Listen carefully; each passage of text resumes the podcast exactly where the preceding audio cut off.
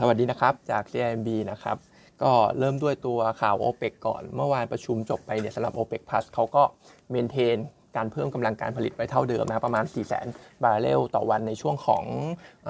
แผนของเดือนธันวาคมนี้นะครับ แต่ว่าน้ำมันเองเนี่ยดันปรับตัวลงอันนี้จริงๆเนี่ยน่าจะเป็นเพราะว่าพอ เมนเทนไว้เท่าเดิม ตอนนี้มันก็เลยทำให้มีคนพูดว่าไอ้แท่นขุดทางฝั่งของ US เนี่ยมันจะปรับตัวขึ้นนะครับน้ำมันมันก็เลยปรับตัวลงมาแบบที่เห็นนะครับ ซึ่งสุดท้ายแล้วเนี่ยปีนี้ก็คงคิดว่าปีนี้หรือปีหน้าเนี่ยคงคิดว่าน้ำมันคงไม่ได้หนีจากเลสตรงนี้มากนะครับ80 80ถึง85เนี่ยก็คงเมนเทนอยู่ตรงนี้ได้สำหรับตัวราคาน้ำมันดิบนะครับส่วนข่าวโควิด อาจจะเป็นข่าวบวกเข้ามานิดนึงนะครับ เพราะว่าทางฝั่งอังกฤษเองเนี่ยเขามีการอนุมัติให้ใช้ตัวโม โมนูพิลาเวียแล้วนะครับ ซึ่งก็เมื่อวานเนี่ยพออนุมัติปุ๊บ ราคาหุ้น Merck ก็ปรับตัวขึ้น แล้วก็หุ้นอย่างโมเดอร์นาเนี่ยปรับตัวลงค่อนข้างเยอะทีเดียวนะครับอะ comment จากการที่เขา approve ตัว molnupiravir ตรงเนี้ยเขาบอกว่ามันมีความปลอดภัยแล้วก็ประสิทธิภาพในการลดอัตราการตาย การเข้ารักษาโรงพยาบาลเนี่ยลดลงประมาณครึ่งหนึ่งเลยนะครับ ก็ตามที่ตามข้อมูลที่เคยมีรายงานก่อนหน้านี้นะครับ ทางฝั่งอเมริกาเองเนี่ยเราจะพิจารณาตัวยาตัวเนี้ย ในวันที่ 30 พฤศจิกายนตรงนี้นะครับ ซึ่งดูจากทรงดูจากราคาหุ้นที่ตอบสนองแล้วเนี่ยคิดว่าตัว molnupiravir เนี่ยน่าจะเป็นอีกตัวตัวช่วยหนึ่งที่ทำให้สถานการณ์โควิดของในโลกเราเนี่ยน่าจะดีขึ้นตามลำดับนะครับ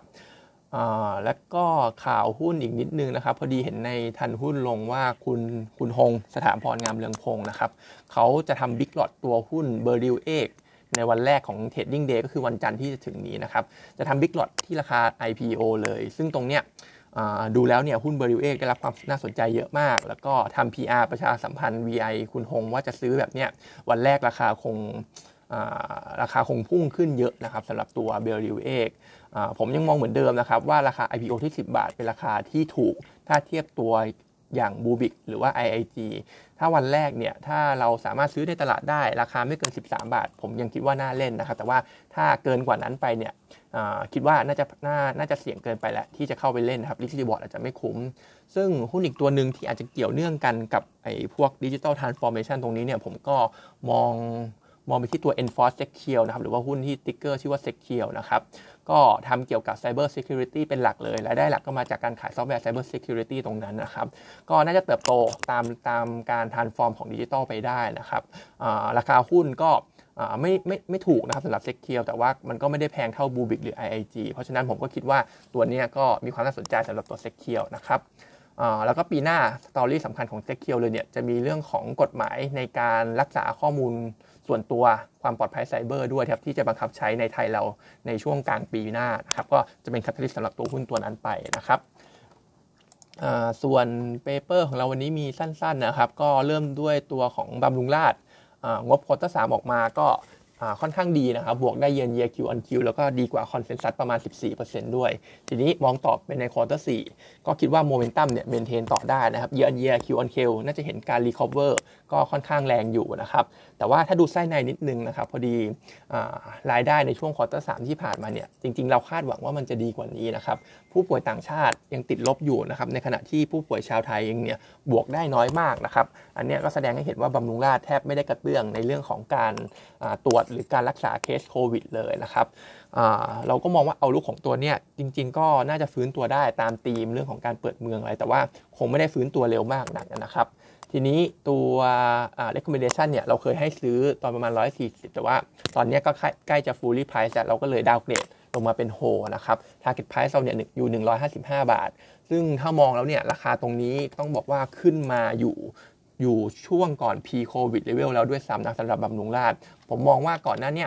มันก็เหมือนเทตามกรอบนะครับ ก่อนหน้านี้อยู่ในกรอบประมาณ 125 ถึงประมาณ 140อตอนนี้เหมือนเปลี่ยนกรอบแล้วนะครับ กรอบใหม่ที่ผมมองเนี่ยก็คือ 140 ถึงประมาณ 155 เพราะฉะนั้นตรงนี้ก็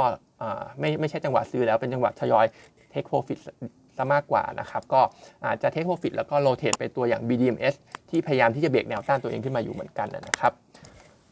ส่วนสุดท้ายเป็น STEC นะครับผมหุ้น STEC ก็ถือว่า laggard มากก็อยากจะมาเชียร์ซื้อสำหรับหุ้นตัวนี้ครับ valuation ก็ถือว่าเทียบกับ peer เนี่ยถือว่าไม่แพงด้วย story สำคัญ catalyst สำคัญก็คือเรื่องของสายสีม่วงใต้นะครับ ที่ตอนนี้เขาทำประชาพิจารณ์กันอยู่ จะสิ้นสุดวันนี้นะครับ ถ้าไม่มีอะไรติดขัดเนี่ยก็คงจะออกมาประมูลขายซองกันได้ก่อนสิ้นปีนี้ แล้วก็น่าจะประกาศผู้ชนะในช่วงของ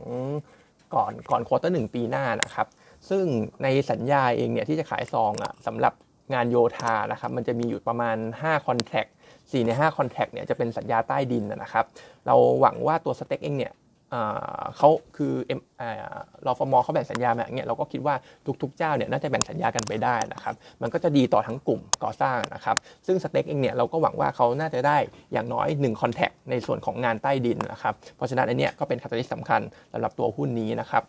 ส่วนอัปเดตสายสีส้มก็ยังไม่ได้มีอะไรคืบหน้ามากนะครับยังติดเรื่องของการฟ้องร้องยังไม่จบนะครับก็คิดว่าเกิดขึ้นหลังสีม่วงแน่ๆ แล้วก็คิดว่าอาจจะไม่ทันปีนี้ด้วยสำหรับสายสีส้มตะวันตกนะครับ